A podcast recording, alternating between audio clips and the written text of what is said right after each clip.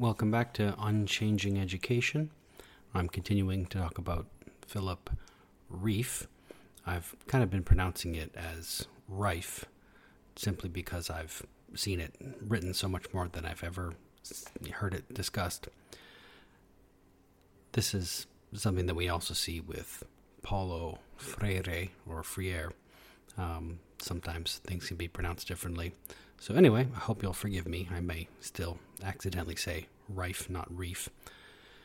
So, quickly recapping TVSC that in teacher centered education at the pedagogical level, there's a sense of inheritance, but also the possibility of failure.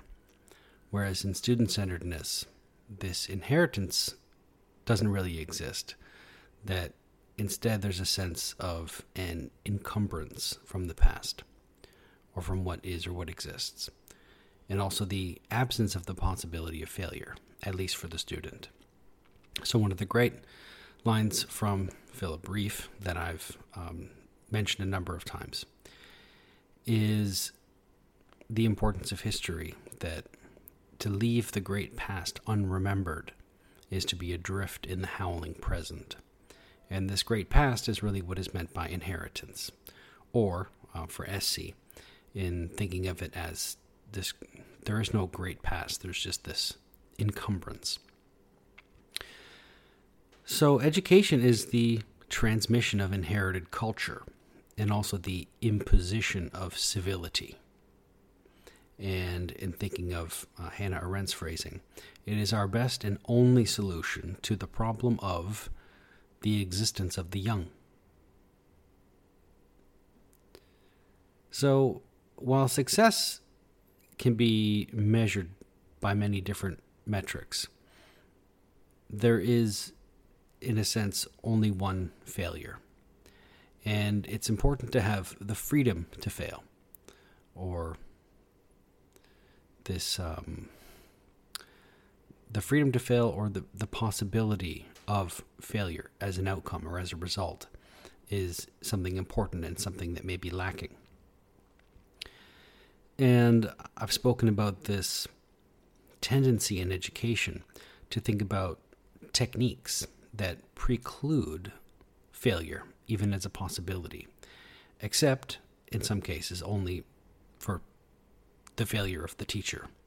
It's possible for teachers to fail, but not for students.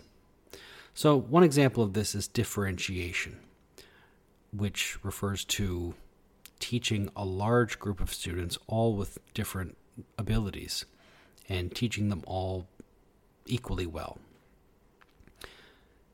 Differentiation must be a cold fact that you can try um, or you can fail and you can try again, not a warm dream, utopian, ideal, romantic, illusory, whereby a teacher teaches simultaneously to all imaginable levels of intellect for all imagined manners of achievement. In refusing to follow Arendt, we refuse to see the problem. The loss of a sense of duty. Um, we lose a sense of our duty to solve this problem perpetually. In refusing to follow Locke, we double down on re- reward, reward or incentives, at the exclusion of punishment or disincentives, and by being too selective in what is enforced or reinforced we miss every chance. So for Rieff, he encouraged this popular concept for all interdicts. And this reaches a fever pitch that burns up all educative potential, including the potential to civilize and acculturate young people. So, if we think that we have to, sometimes this is always phrased as being, you know, positive that we're not going to um, disincentivize or have any kinds of punishment. Instead, we just want incentives and rewards. And by cutting ourselves off from one half of what is known to motivate human beings and perhaps all living beings, that we are act- that we're let's just keep with reward and punishment. I know punishment obviously has a very negative connotation, uh, but we can think of it more broadly, just as you know the opposite motivator compared to reward. If we cut off the possibility of punishment, and, this relates to this idea of failure, of failing, that you could fail, you could have to repeat a course or a grade or um, or you know even just having to redo a, a task and assignment. If we lose that punishment, we not only lose punishment, it doesn't only just leave us re- with reward, it also weakens reward itself. That without disincentives, you're by, by banking only on the success of your incentives, you're also weakening the force and power of incentives as well. So I'm going to use, continuing to talk about TVSC, teacher versus student centered education, as, as dueling pedagogies. We can think of teacher centered, as I mentioned, to, to inherit um, that there's an inheritance implicit in teacher centered education and the possibility of failure. That this is more akin to what Neil Postman would call thermostatic, which just means to being reactive and responsive to the conditions. You can think of a thermostat. If you know if it's too hot outside, you can change it to being cold. If it's too cold, you can change it to be hot. That it compensates for the excesses and deficiencies of the world outside of the classroom. Whereas student centered uh, with its notion of in- encumbrance, not inheritance, and that it precludes failure. That this is more therapeutic compared to thermostatic. So, therapeutic education, that there's no presiding authority that can be found. There's only this monolithic, I think, my opinion.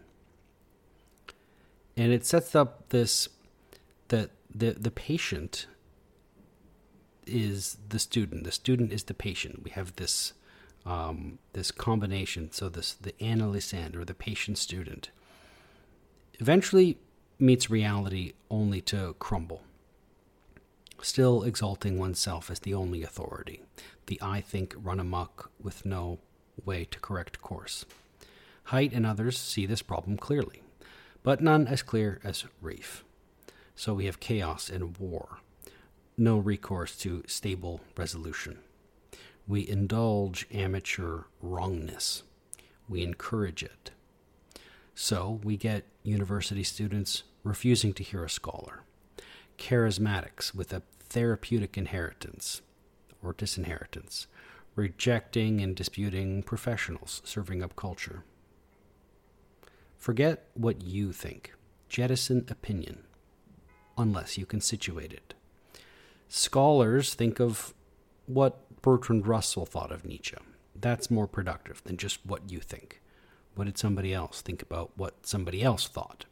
Right? It removes the self, the I think, the my opinion to a large degree. Step further from what you think, not further into it. Seek to understand rather than to be understood. So, therapeutic education is, is seeking to express and to be understood, the endless expressional quest. Whereas TC is much more in line with this notion of scholarship, of, of seeking to understand. If all failure in school entails the failure of the teacher, we cannot call this student centered. This obsession of and for teachers necessarily relegates students to the periphery right? If students are at the periphery, um, if they have very little at stake, if they can't really fail, then they also can't really succeed. Because we know that if all failure falls at the teacher's foot, so does every success. We cannot know if this or that student succeeded through the sheer will of a burning out teacher. So there's some comments here by Richard Royal I wanted to include from, from an article in many institutions, It is the students who now educate the universities in what grades they will tolerate or how much work they are willing to do. A lack of courage, a failure to stand by the long standing hallmarks of good academic work. There is a conspiracy of silence among academics. If standards had actually been upheld, vast swaths of people currently going to university would fail. So, in this therapeuticized environment, that there's no risk.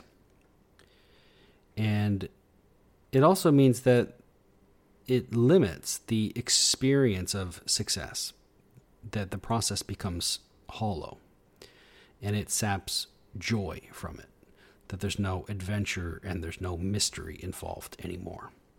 So, this is the paradox of education being obsessed with its own relevance and acting on the basis of that, and thus becoming irrelevant, making itself more irrelevant the more it tries to be relevant.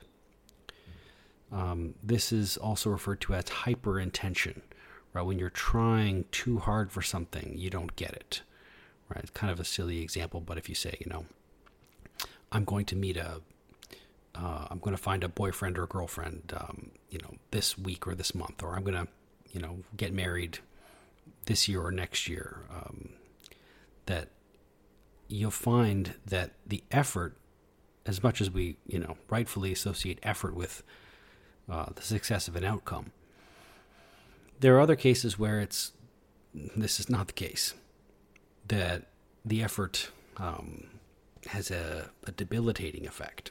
Right? It's in, in hyperintention. So I mentioned this that the teacher centered is more thermostatic. It's not therapeutic. Okay, this notion of changing temperatures, but really, um, you know, a, a good example of this is, you know, for example, how how technological should schooling be?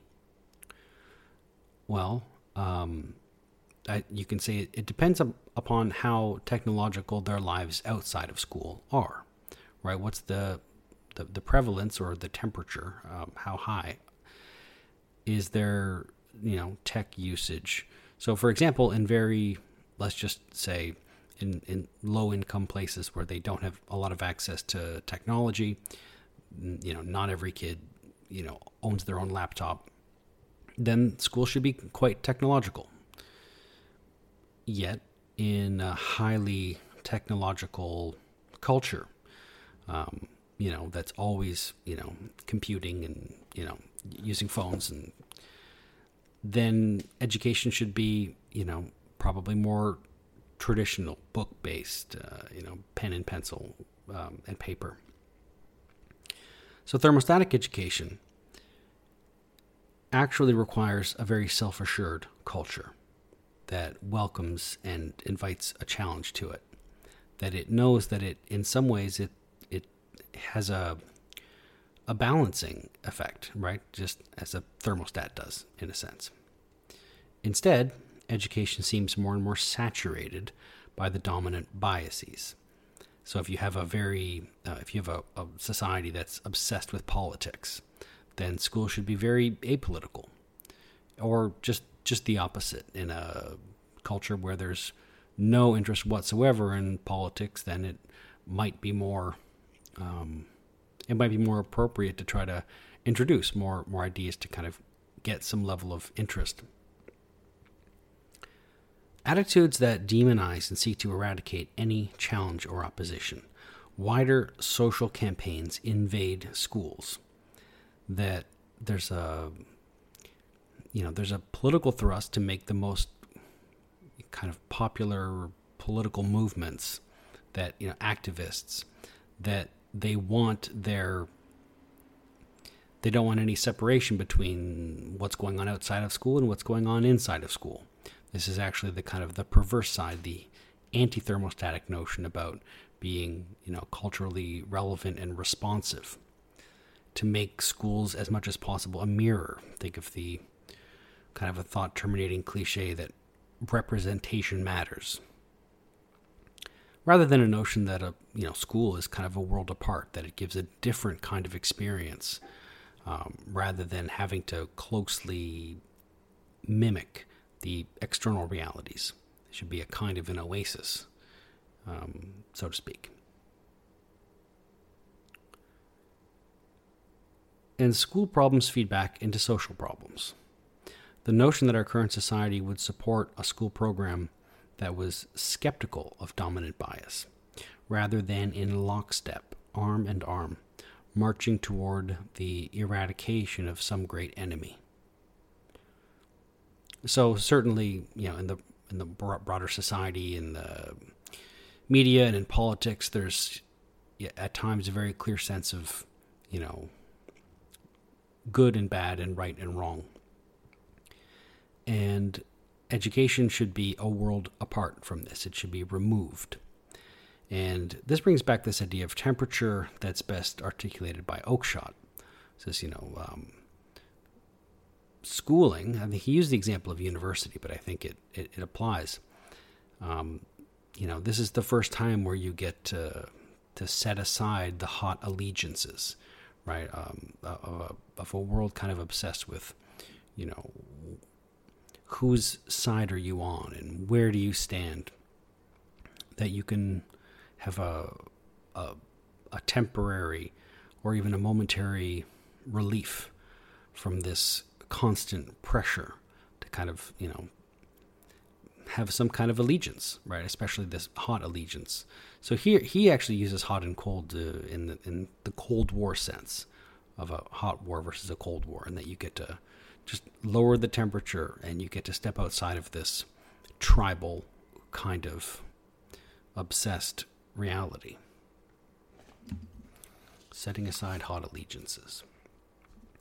Okay, so that's just a brief introduction. Of course, I'm, I'm talking about Philip Rieff, and I'm going to be just giving some notes from um, uh, a medium length, I'd say, um, article written by James Poulos. Okay. And then I'll kind of come back and, and tie some of these these ideas back to, you know, where we are right now. And then just kind of get into some of uh, Rieff's actual writings. I'm going to be focusing on fellow teachers. Okay, so from Poulos. Rieff's central preoccupation, the collapse of the social order maintained by Western culture is the crisis of our time. And a community of resurgence, first in his insight, may yet save us from the interminable vulgar banality of what our psychotherapeutic civilization has become. Among this growing community, one finds two types of feeling thinkers. This is a term from Rieff, the, the feeling intellect, is a kind of ideal feeling thinkers, religious and academic. Presently, the church and the ivory tower continue a rot from within and from the top that no longer surprises many traditionalists, but disgusts and discourages them all. But some theologians and sociologists, aware that culture retains the power to speak with authority toward an adherence to moral order, work to reconquer the terrain that has been lost to the relativist nihilism of the age.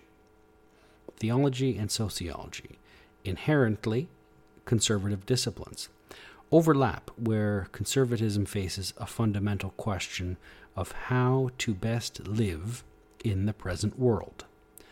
In a society where genuine community seems withered and perverted, and where the wisdom and habit of the traditional culture is often repudiated by popular publicity. Is the moral dissident to fight or flee? Put more specifically, is it our duty to struggle to engage a culture that has soured to our taste? Or are we better off abandoning, in Rieff's term, the anti culture that surrounds us?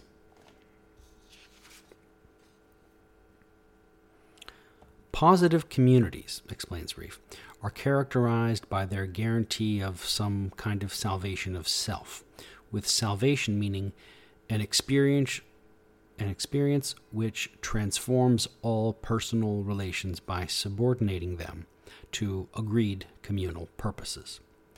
Negative communities, by contrast, almost automatically by a self sustaining technology, do not offer a type of collective salvation. Instead, they inform and permit always changing lifestyles. Allegiances that seem like communities are fleeting, grounded only in whim, no more or less enduring than the desires that call them into being. The analytic attitude of Freud, Rieff writes, developed precisely in response to the need of the Western individual, in the Tocquevillian definition, for a therapy that would not depend on a positive community. At its best, analytic therapy creates negative communities. Freud, he concludes, taught lessons which Americans, prepared by their own national experience, learn easily, survive. Resign yourself to living within your moral means. Suffer no gratuitous failures in a futile search for ethical heights that no longer exist, if they ever did. That quintessential American questing for new community, forged from individual striving, provided an all too fertile soil for the growth of negative communities. Having worked toward an answer for years, Ken Myers wishes he'd had the benefit in seminary of assigned passages from Rieff's idea of an anti culture, says Myers. His observation that cultural institutions have been mechanisms of restraint and are now mechanisms of release are key to understanding the consequences of modernity. How deeply people have absorbed many of the root causes of our cultural disorders without even being aware of it. Repentance, Myers asserts, is deeply countercultural. The greatest challenge is to get people to move in the reconciliation of the soul to an idea of the culture that surrounds them as a legacy of implied obligations rather than as a series of fashion statements fashioned into commodities.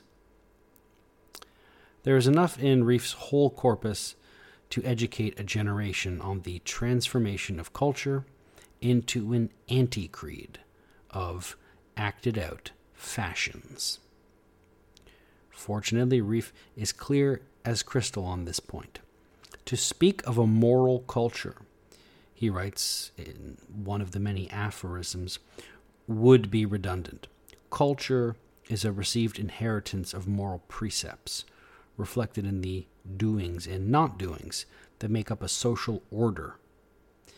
In the present anti culture, however, the doings hold all the trumps, and all the sources of restraint, guilt foremost among them, are junked as oppressions, or perhaps junked as repressions. This is by any standard a perversion and exaggeration of Freud.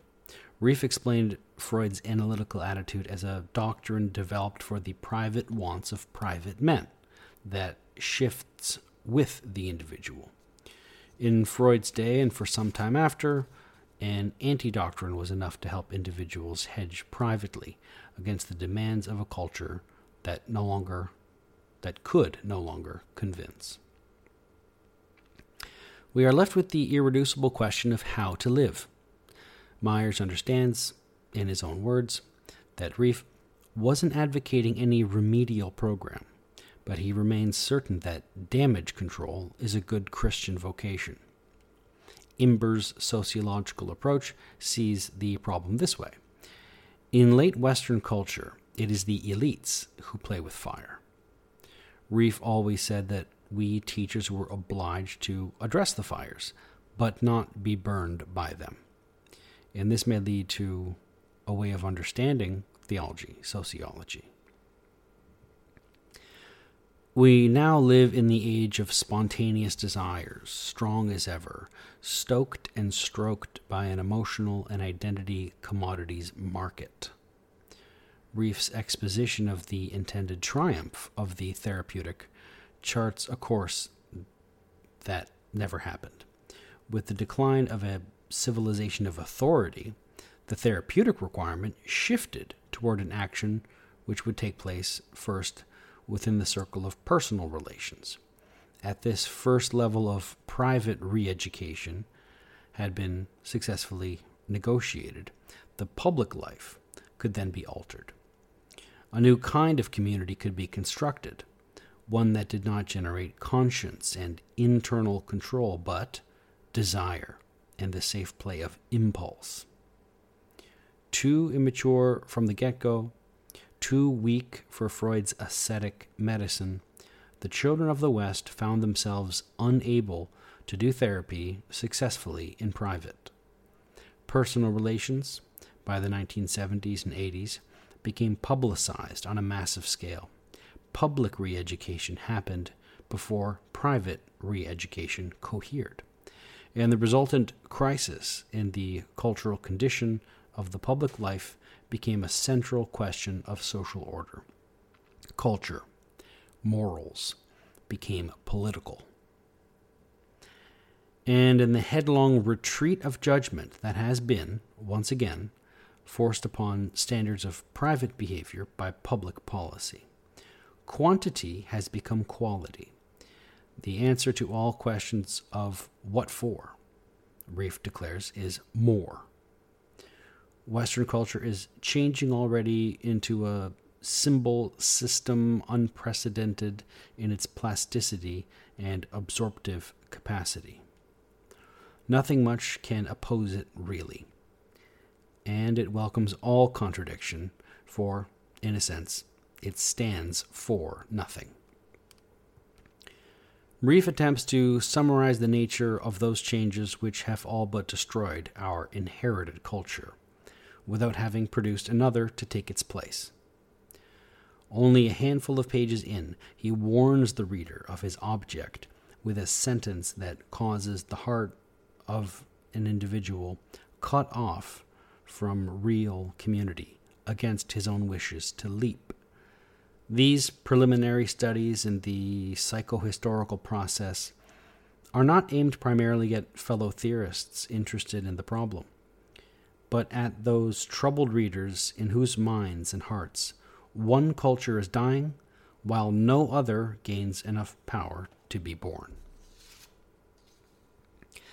That mission to rediscover together the lessons taught by disgust as well as desire, and hope beyond despair, is the calling of our time.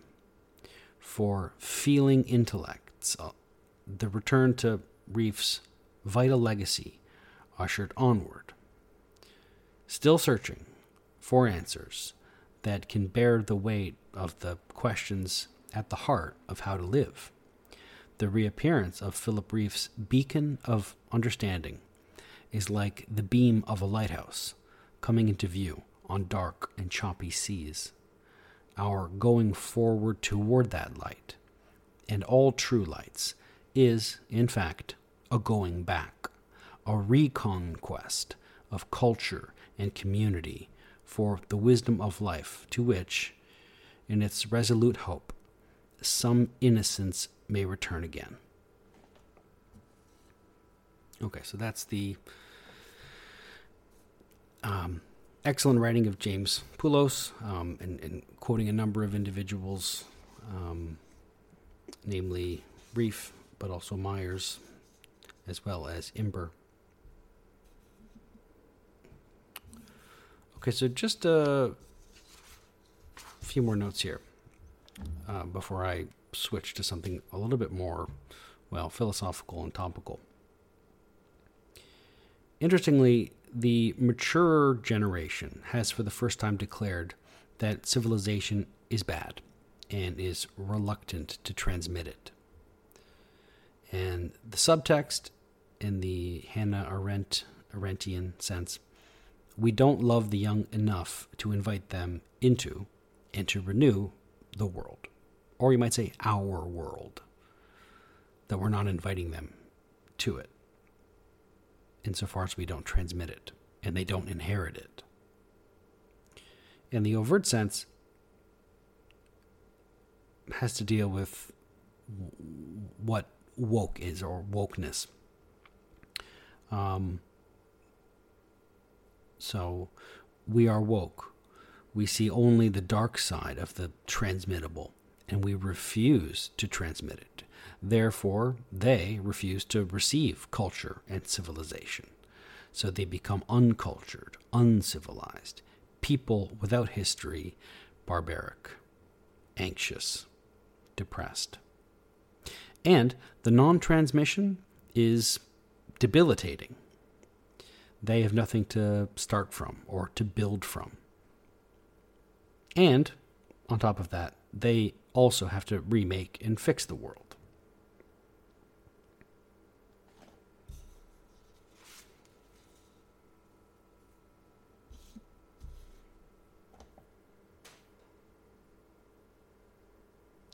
Education and therapy are each monumental testaments to civilization and culture. A future society that offers unlimited free education and unlimited free therapy to every citizen intuitively, intuitively feels utopian esque, but um, perhaps is a meaningful and worthwhile aspiration.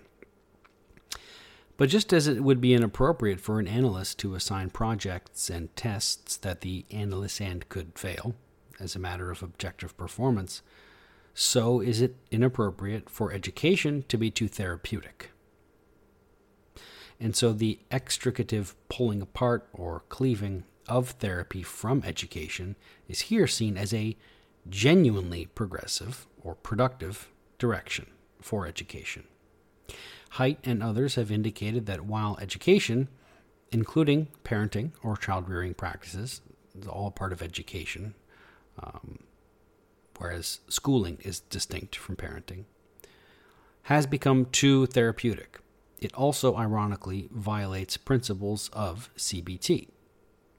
This insight harkens back to Rieff and is best articulated by Hayes and Ecclestone that the therapy concept as it exists in the cultural imagination is something too akin to reckless permissiveness, to doing whatever feels good. So, first, there's a distinction that has to be made between therapy and hedonism, and a secondary distinction between hedonism and education, and the, the failures to make these distinctions. The triumph of these pseudo therapeutic ideals in culture, their permeating permutations, has radically changed education, but not for the better. Recall that education and therapy are recognized as worthwhile. Um, this isn't anti education, nor is it anti therapy. But the notion that we can somehow impose upon the extant state institution, the apparatus of education, a way to therapeutize young people ought to offend the principled agents of both of these two distinct fields. So, teachers should object to, you know, having these added therapeutic obligations. And therapists should object to non therapists doing amateur therapy. But there are two few uh, people of conscience to vote against this terrible merger.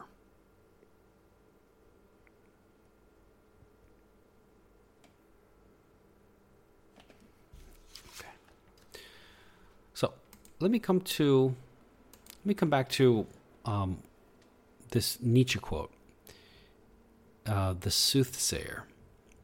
The wise men of every age say of life, it is no good. Quote, Concerning life, the wisest men of all ages have judged alike it is no good. Always and everywhere one has heard the same sound from their mouths a sound full of doubt, full of melancholy, full of weariness of life, full of resistance to life. All we need to do is replace life with the word the world um, or status quo to recognize education in these lines, namely critical pedagogy. This unleashed the instinctual great refusal in saying no to or negating that which is. And after that, the Great Reset in tandem. But there's a very successful kind of blackmail game going on here about, well, should we transmit the past for inheritance or not? And uh, I want to just break down some of this logic here and then tie it back to Rieff again. Don't you see how it is no good? Are you blind? So, this is how the, the critical pedagogue kind of um, twists the arm of the rest of culture. That why would we want to transmit? Why would we want any of this, you know, so called great past to be uh, transmitted and inherited?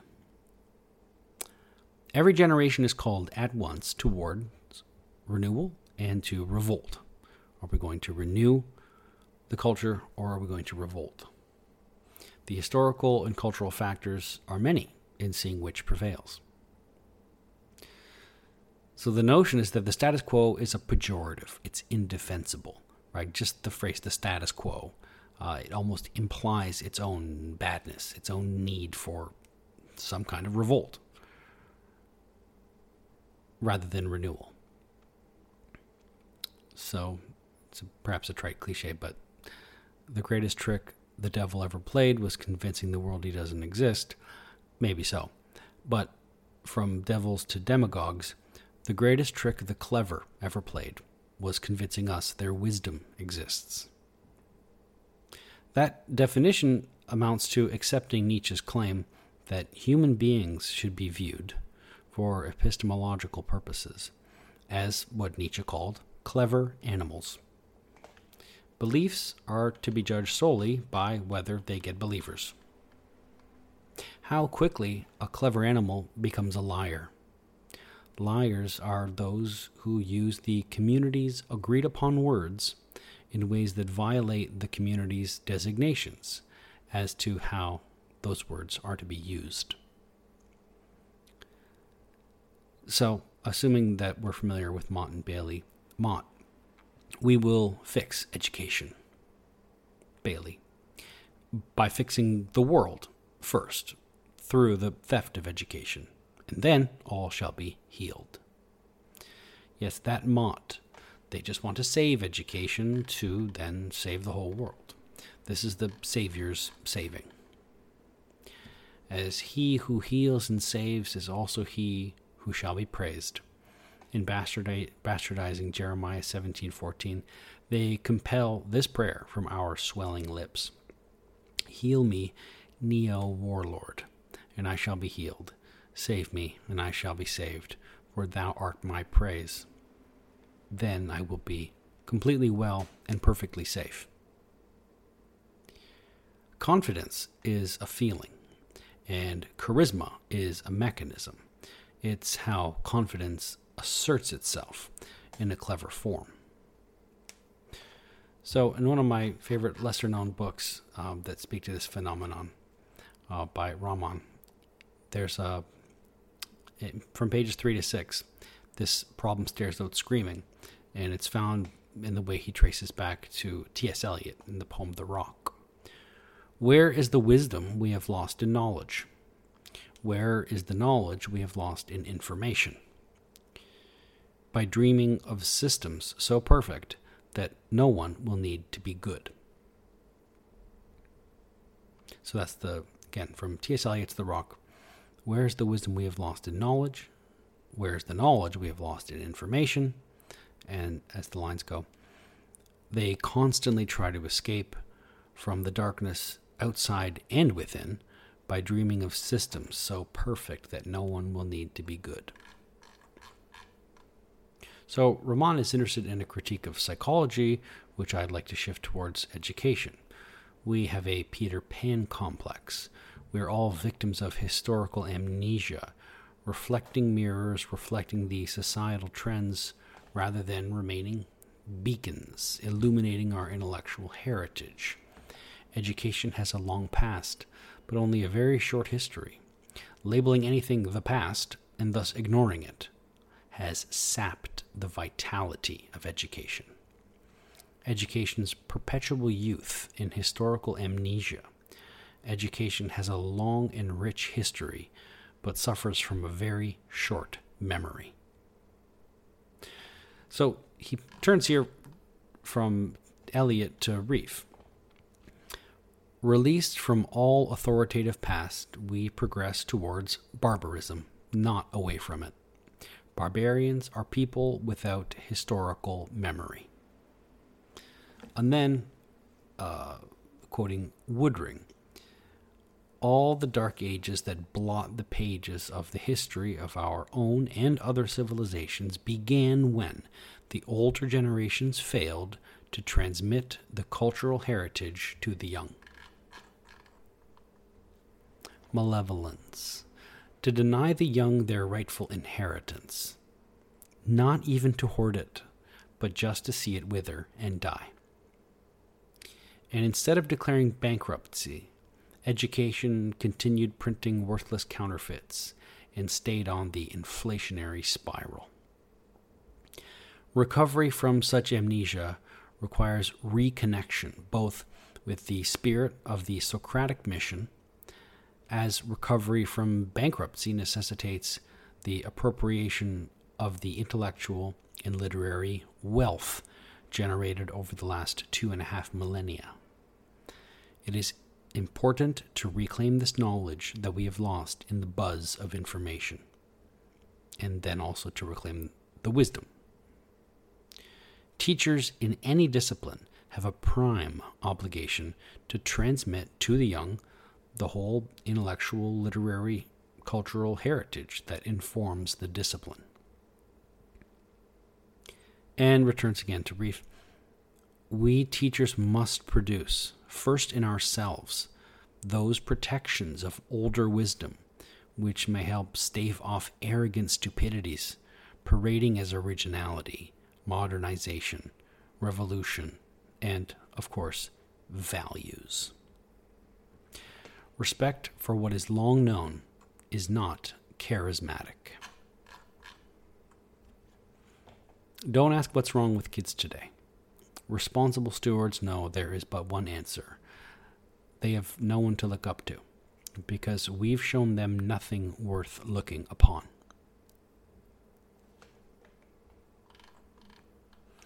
Okay, so slightly more uh, political that when a society's own institutions, when the institutions belonging to that society become hostile to it,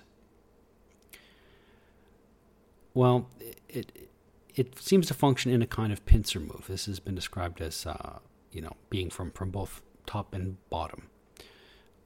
So at the macro level, um, you know, this is just an example. At the macro level, the nation is bad due to, say, its racist history, okay, colonial oppression. And at the micro level, the individual is bad due to, let's say, privilege. So national and personal identity both must change, radically reimagined and transformed. Is the as it often goes. This is not the little c plural changes of improvement, refinement, reform, etc. It's the broad, sweeping, and comparatively sexy tidal change. It's all too easy to fall out of love with the status quo or with the current order. Many people agreed that, well, love of God and country and family is outmoded we can do better than you know, these old ideas. We can do better than patriotism. We can be global citizens. We can have a new morality based in science or humanity. Big C singular change is ambitious, and so it projects confidence. It says, we can do better than these old ideas. And confidence is one of the key words here. I've talked a little bit about this crisis of confidence. Uh, the crisis of confidence seems to belong to the people who might defend culture, civilization, um, or the uh, the status quo.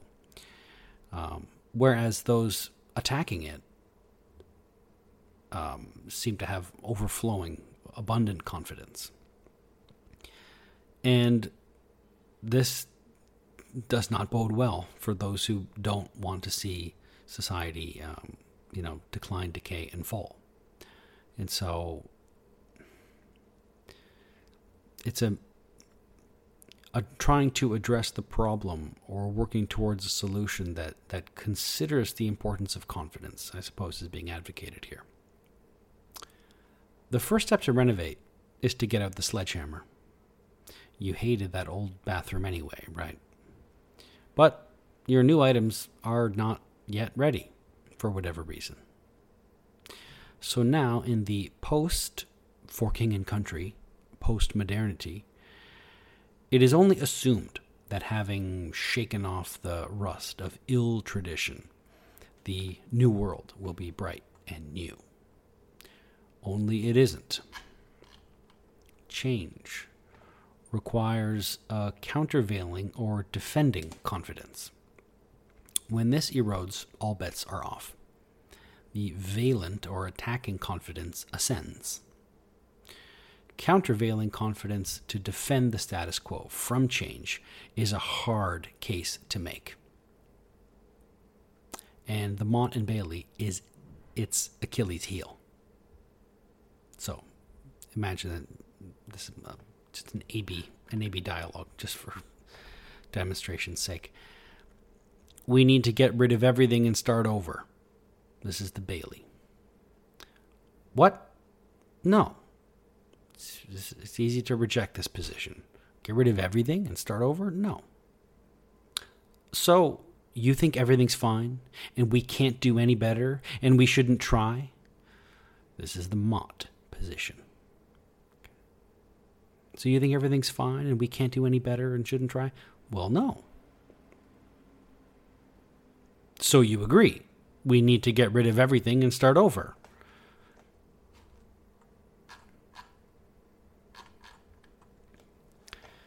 Many people have seen enough of a sample size to sense that this new emergent status quo is in no way preferable to the old one. Even people like me, who you would not consider to be uh, very, you know, or just particularly religious or patriotic are feeling it now. This is why we're at an inflection point, a time of significant change in a situation, or a turning point. Whatever this new thing is, this new world order, new woke order, we are confident it is not good at all. And so we're rediscovering the countervailing or defending confidence, believing it is not too late. Yes, they're going to say you're nostalgic over losing your cherished, again, for example, um, white supremacist patriarchy, that you're just clinging to this because it's good for you. Um, it, it's a way of accusing you of selfishness. But you also sense the desperation in that line of attack. Um, that even in modest disagreements that are made in good faith.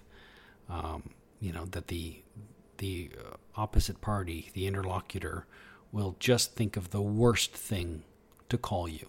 Um, you know, the most damning historical comparison. And that it isn't really confident. It's vengeful and malevolent. The defending confidence senses it will be ousted, as the new organism will force it out of its shell and assume its place, and then be cast out to start again. It knows, but struggles to say what it knows.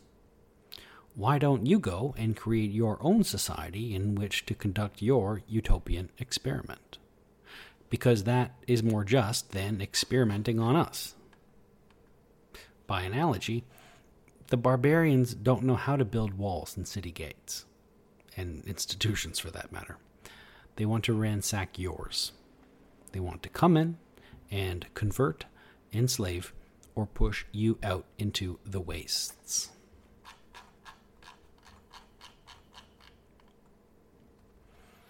So this all relates to cultural confidence as well as transmission, renewal, versus this unconfident decline, decay, and fall.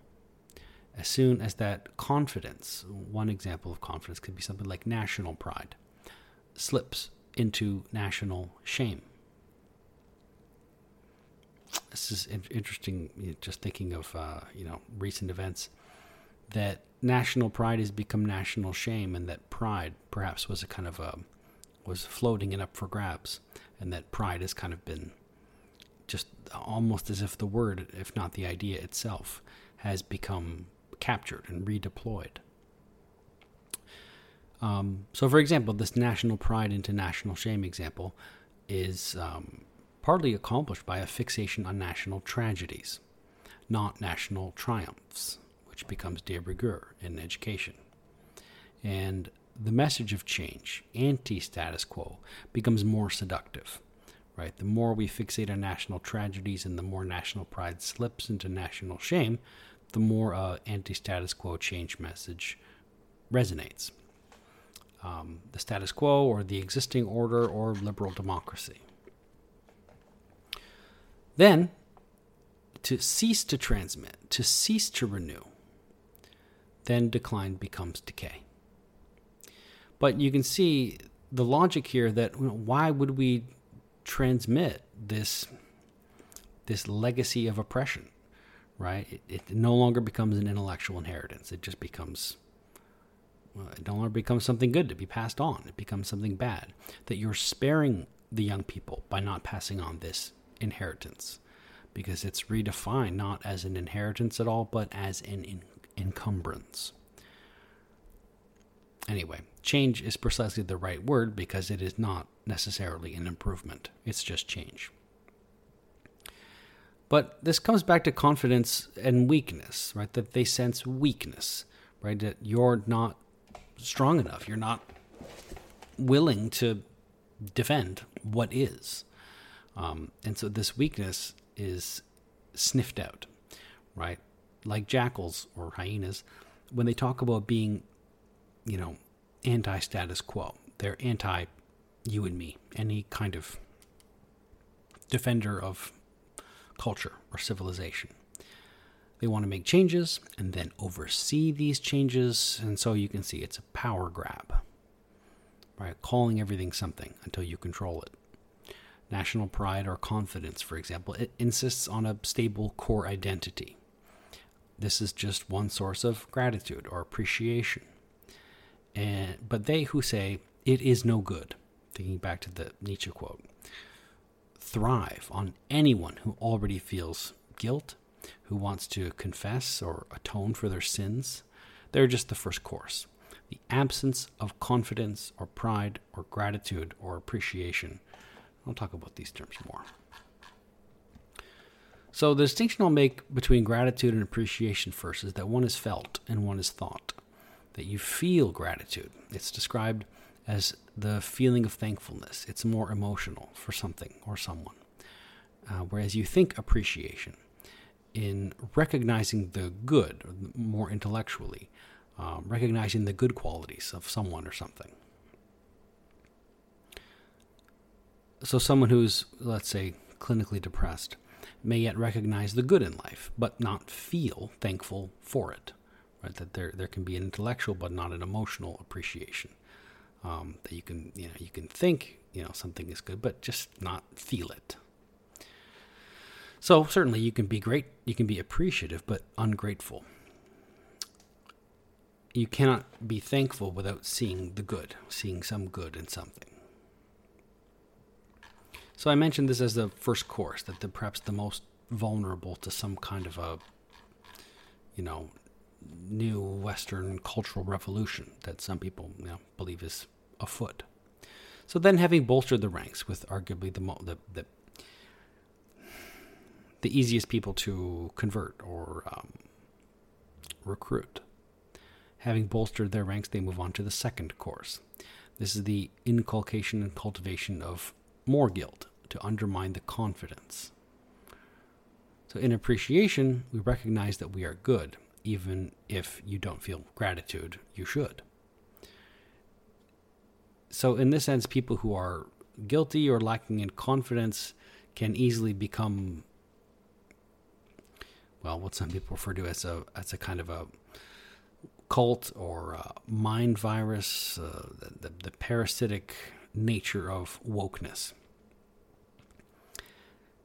The idea here is that we not only need to be confident, but we need to teach or preach or coach a kind of confidence, uh, a kind of a, a baseline belief that there's something good about culture and civilization.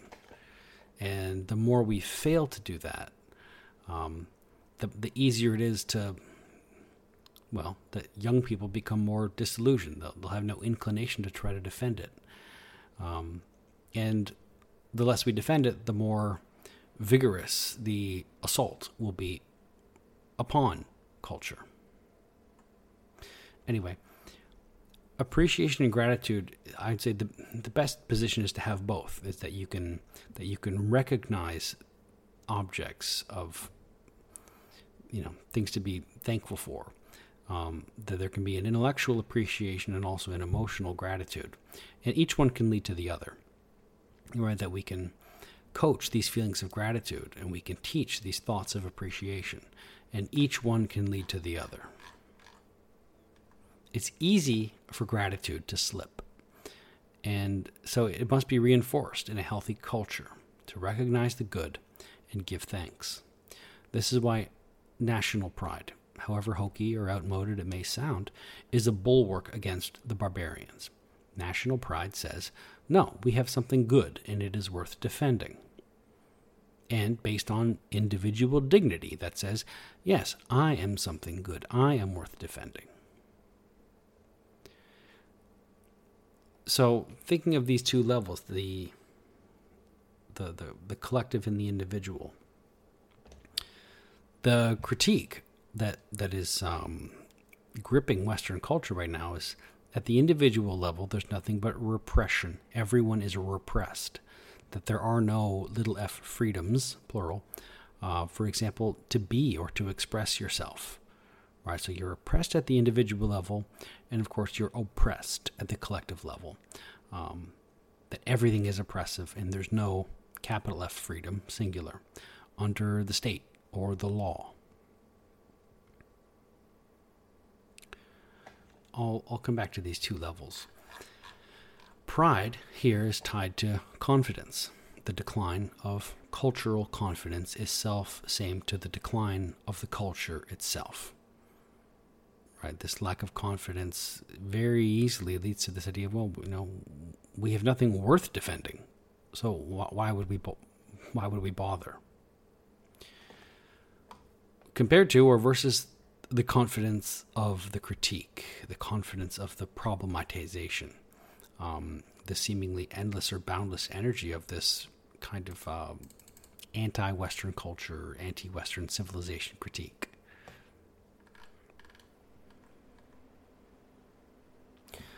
Otherwise, lack of thanks can become hijacked into unappreciation.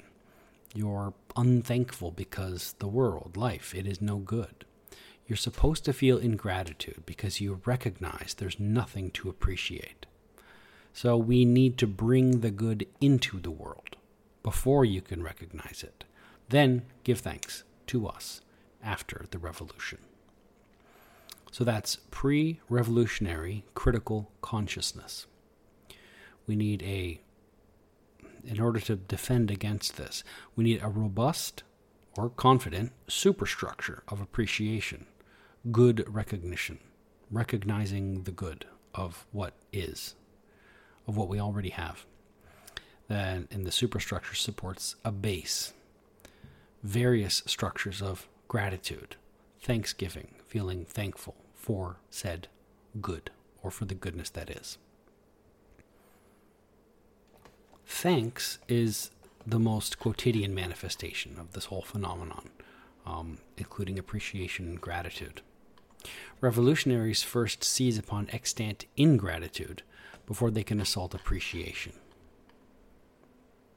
So imagine um, this is a bad place full of bad people who did bad things, let's say colonial history, and that this is ongoing. oppression. Life, the world, it is no good. You cannot imagine the power of this idea. It has tremendous appeal, especially for young people, uh, to critique and to problematize. I mean, the natural will that young people have to assert themselves against authority, but not just in a trite teenage rebellious sense, but in this kind of evolutionary biological sense to assert their independence from largely from their parents who are kind of have this symbolic representation of the status quo. So this notion that life and the world are no good are tremendously powerful ideas.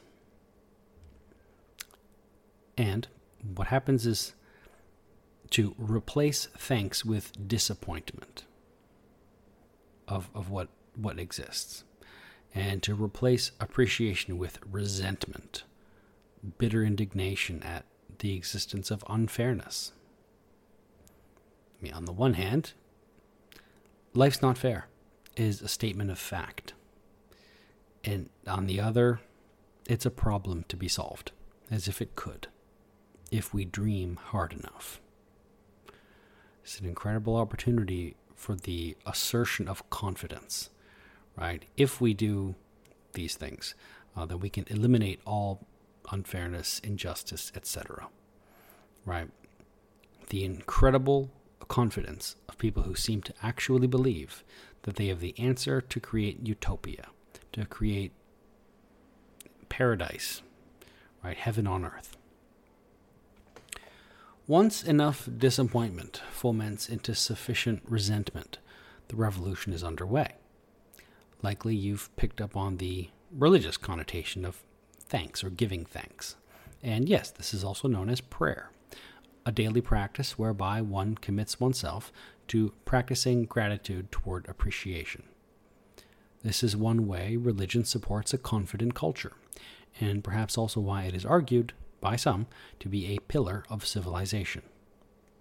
You look and see that it is good, to paraphrase Genesis. First, this quotidian gratitude wanes. Then it can be replaced with daily ingratitude. Look and see it is no good. See how bad it is. And if you won't see how bad, the fault is in you gratitude can be weaponized against you, while ingratitude is admired vis a vis critical consciousness. That it's uh, this kind of rejection, this ingratitude, is a kind of rite of passage, but it's easy for politically thirsty and ambitious tendencies to piggyback upon this kind of youthful rite of passage, you know, uh, resentment, rebellion, asserting independence. In the Gnostic Church of Anti Racism, there is a daily rite of atonement for the sin of racism, characterized not by thanks or gratitude towards appreciation, but by unthankful ingratitude towards resentment. There's no good reason to give thanks.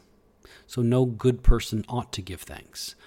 Only the good people, the truly good people, can feel the bitterness and the righteous indignation at the existence of unfairness.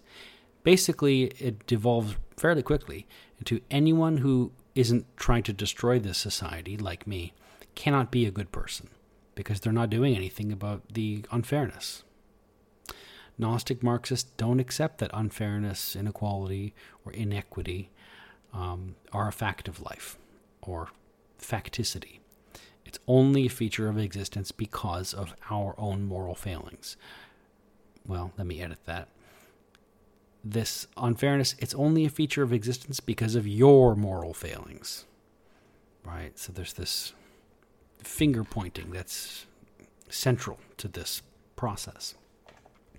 Rather, Unfairness, inequality, or inequity exist because the bad people of the bad status quo, again, that's you and me and everyone who isn't like them, want it. The world is bad because you want it to be bad, because you like it this way, you love it, and you uphold it. Because you're a kind of a perverse beneficiary of the bad things in the world.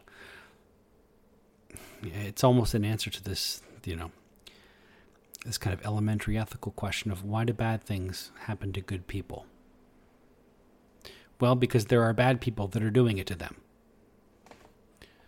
They are going to create a utopia, paradise on earth, or immanentize the eschaton, predicated on disappointment rather than thanks and resentment over appreciation, labeled and marketed as critical consciousness. And anyone who has a, as we might say, a predisposition to these feelings of disappointment and resentment can very easily be co opted and, uh, well, as has also been suggested in the cult sense of the term, grooming, grooming any anyone who's disappointed or resentment um, into this so-called critical consciousness. Okay, so um, another kind of example. Um,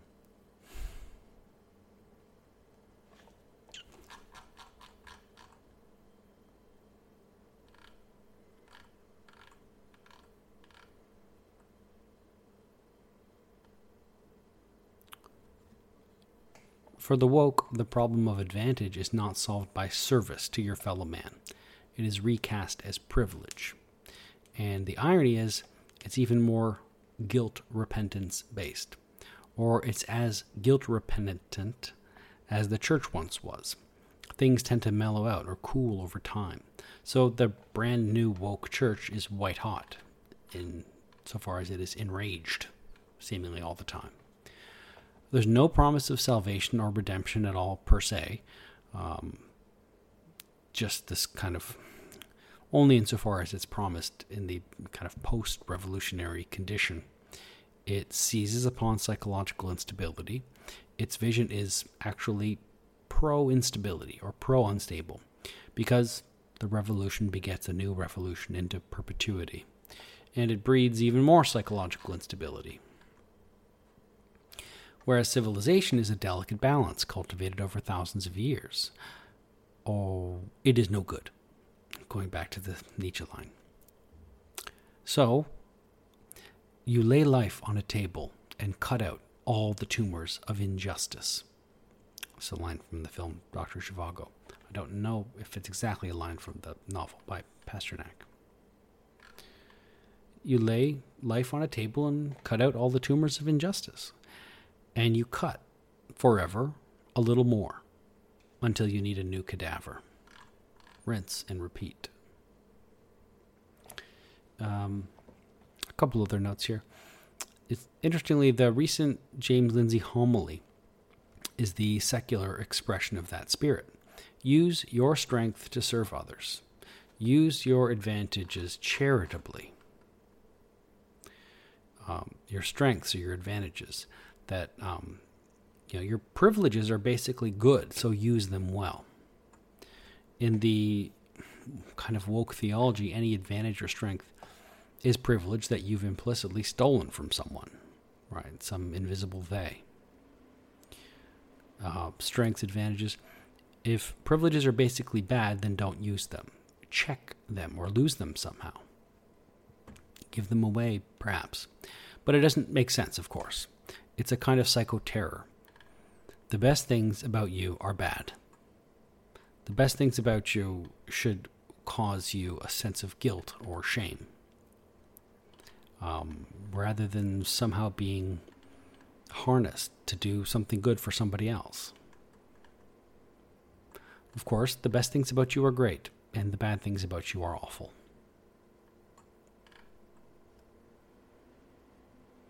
So, this is a problem of leveling down. Um, this is not really a new idea, but um, the ultimate reason why we have a you know, our most thriving societies are predicated upon um, the individual in the West is that when ultimately when there's too much of an effort to make everyone equal, it levels everyone down, and ultimately what, what we what we would all like to do is to level everyone up. So that's part of the problem with the telos of equity, is that it doesn't uh, level everyone up. into some kind of greater equality and community and citizenship.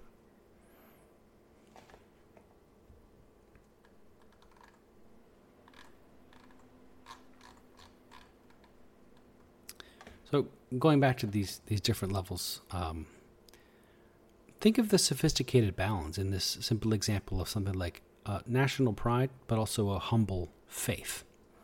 That pride and humility they're checked, that they check themselves, right? And strange enough, sure, pride is a sin, but it can also be good. Um, you know, maybe it's a paradoxical somehow. Um, but even deeper than that, is you know having pride and humility in the sense of national pride and humble faith. Um, you know, a willingness to defend the collective and also um, to defend the, the, the dignity of the individual.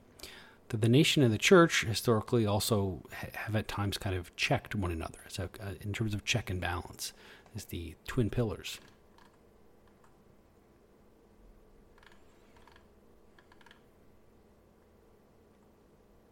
So obviously, the worst outcome of all is that in this, well, that the utopia the revolution promises is just a dystopia. That is, while it will be true technically that no one will have any more than anyone, that perfect equality will be achieved when everyone has nothing or everyone's dead. That's obviously leveling down. Or no, it's just leveling.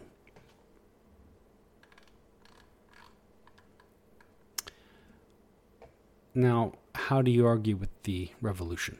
You might say. If the culture of civilization is so irredeemably bad, then why do you want to take it over so badly?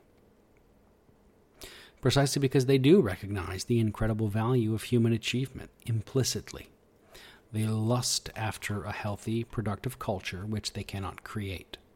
No one wants to take over something that has no value. Everyone wants something invaluable. They want our infrastructure for their experiment. They mean to dabble in utopia in our cities and schools. They want to dip their toes in the oasis they see so clearly in what they see as the desert of our evil Western civilization. Again, the defending confidence senses it will be ousted as the new organism will force out of its shell and assume its place, and then to be cast out to start again. As stated. Um, again, I mentioned this briefly, but the terminology used by Gad Saad an infection or a parasite cannot be or grow its own host. It needs an otherwise healthy body or body politic to corrupt a parasite qua infectious idea, wants nothing more than to convince you that it is the cure and that you should want it to spread because the host, that's you, and uh, all you are and have, is not worth saving. But what they really want is to have it all for themselves. In this sense, it seems like a, a very simple manipulation, simple, almost naive, right? That if I desperately want something that you have, I can convince you that it's not really valuable, right? I can trick you to abandoning it, right? Um, and then I can take it for myself because I, I covet it so much, right? It's like if I can just, you know, neg your your culture, your civilization, um, you'll just you'll be less inclined to defend it, um, to, to hold on to it. So the modern or even postmodern condition in the West can be described as a crisis of confidence. Confident teachers know how kids should behave and what they ought to know. So, as an example, in my BEd, we had a large assembly of all the student teachers back on campus after a short rotation of being in real classrooms in schools right at the start of the school year. The profs, not the classroom teachers, but the professors of the program, asked us, following up, how many of your teachers, the, the teachers that you were uh, observing or co teaching with, co created rules with kids, not one hand went up. And the prof was clearly deflated by this. Right? The prof wanted to, to know, you know, if these classroom teachers were making classroom rules together with the students of the class. Because this was evidence that their ideology doesn't have total control over classroom practice like it does in theory. In their world, in the, you know, in the these departments of education in universities. So, well, for me, this is a kind of a win for uh, teacher centeredness, TC, and a loss for SC. Okay, why? Because teachers should not start the year by indicating that they don't know the rules of their own classroom. It suggests a crisis of confidence when it is important to project confidence and authority for the sake of stability. You might be thinking, but Dan, the radical, revolutionary, reimagining, transforming, woke Marxist re educator activists don't like authority and stability because it undermines their agenda. Precisely. Right? The rules of the classroom are not up for negotiation. Marxist theory is predicated on the idea that capitalism is bad, namely, it is unstable or volatile, as well as exploitative and alienating. The biggest problem they face is that it isn't, actually, due to the pesky shackles of reality. I believe that's a Douglas Murray phrasing. But if they can act as saboteurs and make it unstable or volatile, then they can point to the failures of capitalism. They've done it in pedagogy, they've done it in curriculum. And their final frontier is classroom practice. And this is a, strangely, this is a beacon of hope that um, there's a lot of teachers um, who probably just ignore a lot of this stuff, right? That they probably officially pretend um, to be woke teachers, but secretly they aren't. So, thinking of these three phases, systems, for example, culture, let's say culture is a kind of a system, but in general, systems decline, then decay, then fall. This might even be, you know, a, you know, biological. Um, so, for me, I'm thinking of it in terms of pedagogy, curriculum, classroom. That critical pedagogy um, is just the decline phase, right? That the level of ideas for all of education. Then critical curriculum is the decay phase, right? It's more um, more aggressive, and this is the level of, you know, like moving from critical pedagogy of say, you know, university ed de- departments to curriculum. This is the level of you know administration, uh, superintendents, and principals. And then the critical classroom is the fall, the final phase. And so we have to fight back in inverse order, right? First, um, this this kind of um, battle that's going on right now, um, in its figurative sense, the battle for the classroom against the woke infantry, and then after that will be the battle for the curriculum against the woke officers, and then the battle for pedagogy against the woke generals. So, to repel an invasion, first, I mean, you don't fall, and then you have to stop the decay, and then you have to even reverse the decline. Ultimately, reversing the decline is really just having better ideas, kind of a renewal. Okay, as I noted above, unstable or volatile as well as exploitative and alienating. Um, this is the yeah, the kind of a straw man of capitalism itself. Um,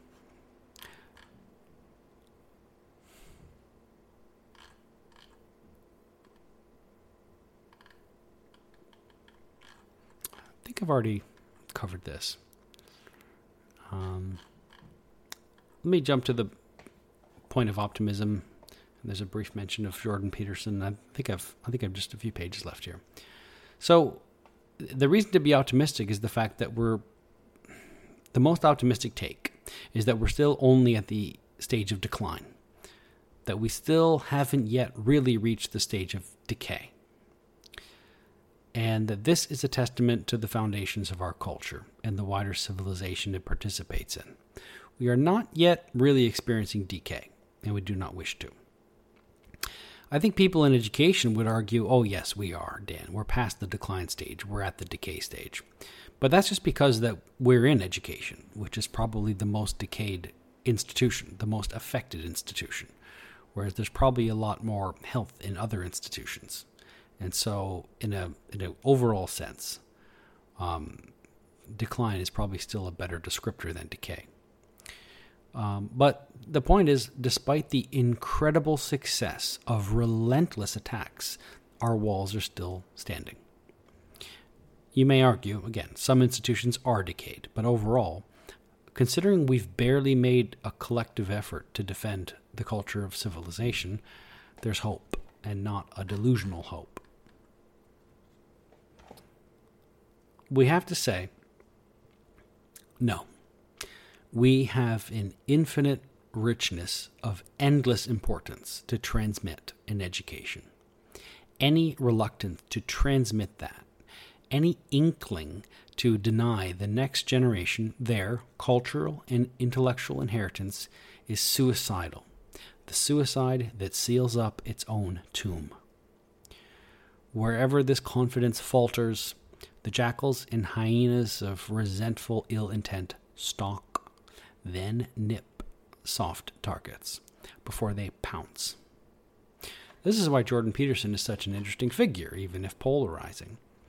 One day he was just an ordinary professor, skeptical of some policy or agenda, and they thought they could bully him into silence or compliance. They inadvertently overstepped their position or overplayed their hand. And it makes all the sense in the world that it occurred on their home field, the university. They are confident because they are here to fulfill the lost promise of Marxian utopia. They're revolutionaries. Everyone else is just a drone, a worker bee, lacking critical consciousness. As for JBP, it turns out that he had the potential for world fame and preeminence in the culture war they want, but accidentally unearthed the culture warrior they didn't want. Say what you want about him. He doesn't lack confidence. He is not full of doubt. He's not an easy target. He knows this culture, as it still stands despite its decline, ought not decay nor fall, despite its flaws, because the greedy would be inheritors waiting in the wings can only replace it with something much, much worse. This is a poor trade for any civilization to make. It's illogical or damn stupid to give up good imperfection in exchange for murderous evil. Resentful, murderous, and then genocidal if you take it far enough. Again, thinking of these three stages resentful equals decline, murderous equals decay, and then genocidal equals fall. Face the reality that's coming straight at you without becoming weak and degenerating and becoming resentful and wishing for the destruction of being, because that's the final hell. The final hell, the destruction of being. Can it be too far off from the destruction of children of innocence? So, thinking again of confidence, which side has more true believers? Woke true believers would, I think, be martyrs. Right? True believers are martyrs in the sense of, strange as it sounds, um, you know, basically this is still uh, kind of a hot war. Sorry, it's a cold war rather than a hot war. Um, you know, when people talked about national divorces come up, I don't really think civil war maybe has come up in some very small corners, but it's probably still, um, you know, I think it would still everyone would probably probably would think this is just hyperbolic. But um, which side has, if we imagine there are you know two sides in a kind of a culture war, which side has more people who are more willing to die for their own cause? Again, as a manifestation of confidence. The fundamental cause of the trouble in the modern world today is that the intelligent are full of doubt. A Bertrand Russell quote. Okay, so let me splice in here the latter part of the piece of bringing back Philip Rieff here again. Rieff, Rieff. So I am intending to focus on uh, Philip Rieff here for this. You know, this obviously is the. I think this will be the last um, Philip Rieff primer before I get into fellow teachers. Okay, so predominantly for me, Rieff is the counterfigure to Freire or Freire. Um, but there's actually an overlap between Marcuse and Freire, um, and Rieff is posited here as their opponents. So let me continue this piece by shifting towards a short article by R. R. Reno about Rieff. For Rieff, rebelling against cultural norms to replace old fashioned forms of self discipline is bad. This is the therapeutic liberation over so called repression. Imagine a world that's totally repressed and it needs therapeutic liberation. Imagine a world that's totally oppressed and you need political, possibly violent liberation. Economic liberation, maybe, over oppression. And again, therapeutic liberation over repression. We could also say that Rieff and Marcuse are the are also polar opposite Freudians. For Rieff, so-called repression is good. It's the voice that says no to unrestrained libido, recognizable in the thou shalt not style commands, whether formal religious commandment or creedal commandments of conscience. The completely unrestrained eros, or yes seeking desires of the individual, are a threat to the body politic. The powerful, authoritative voice in you that says no, as a matter of conscience, may indeed be repressive, but it's also the fundamental way we can defend civilization from so called barbarians. First, by defending it from the barbarianness within ourselves.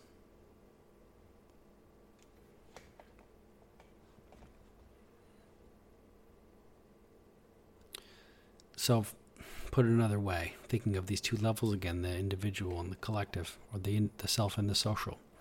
That voice within you is religion, and the voice around you is law and order, right? That you have as your first failsafe, the you have this voice of conscience, and at the second level, there's um, well, there are consequences for certain actions.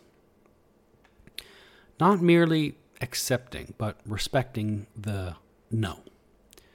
Right? You don't always have to tolerate some putting up with someone else telling you no all the time.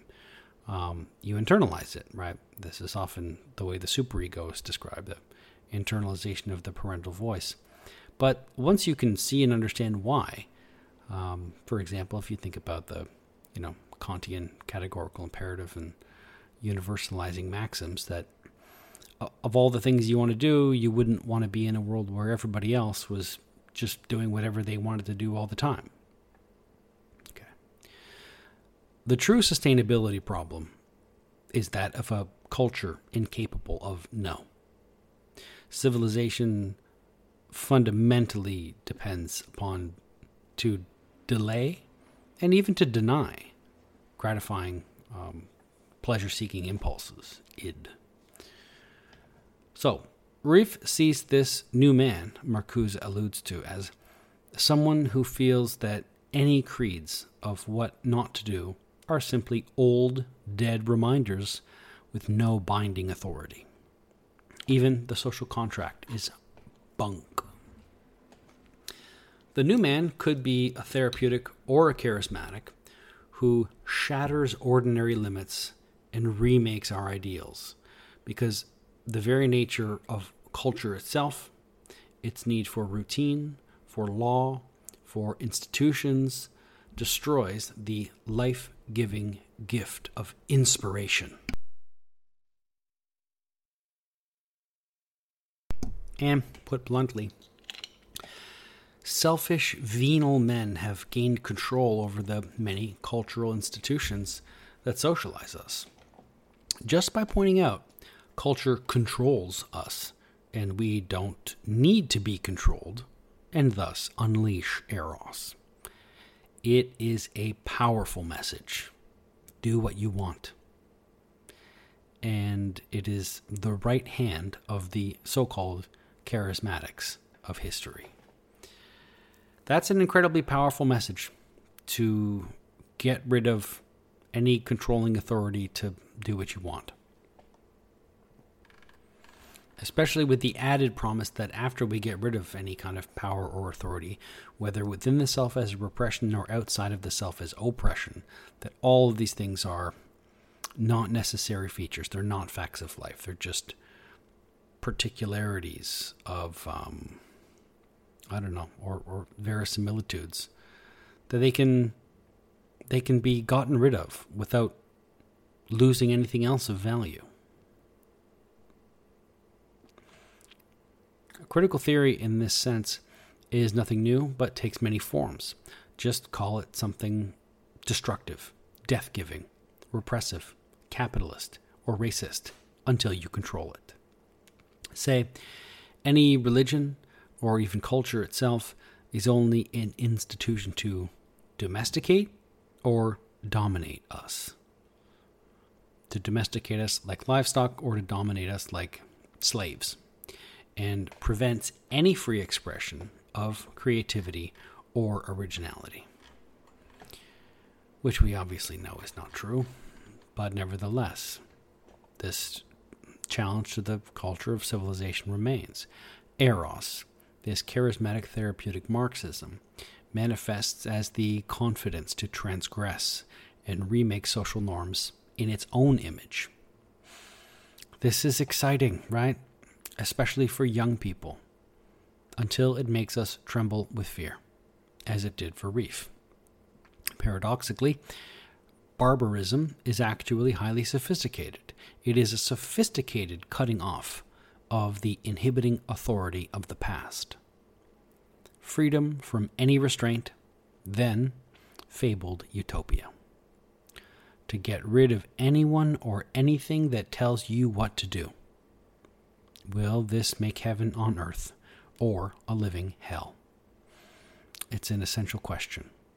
It's an ancient question that goes back to the Ring of Gyges. What will people do if and when they can do anything? All love each other or kill each other? The answer depends very much on how we see human nature.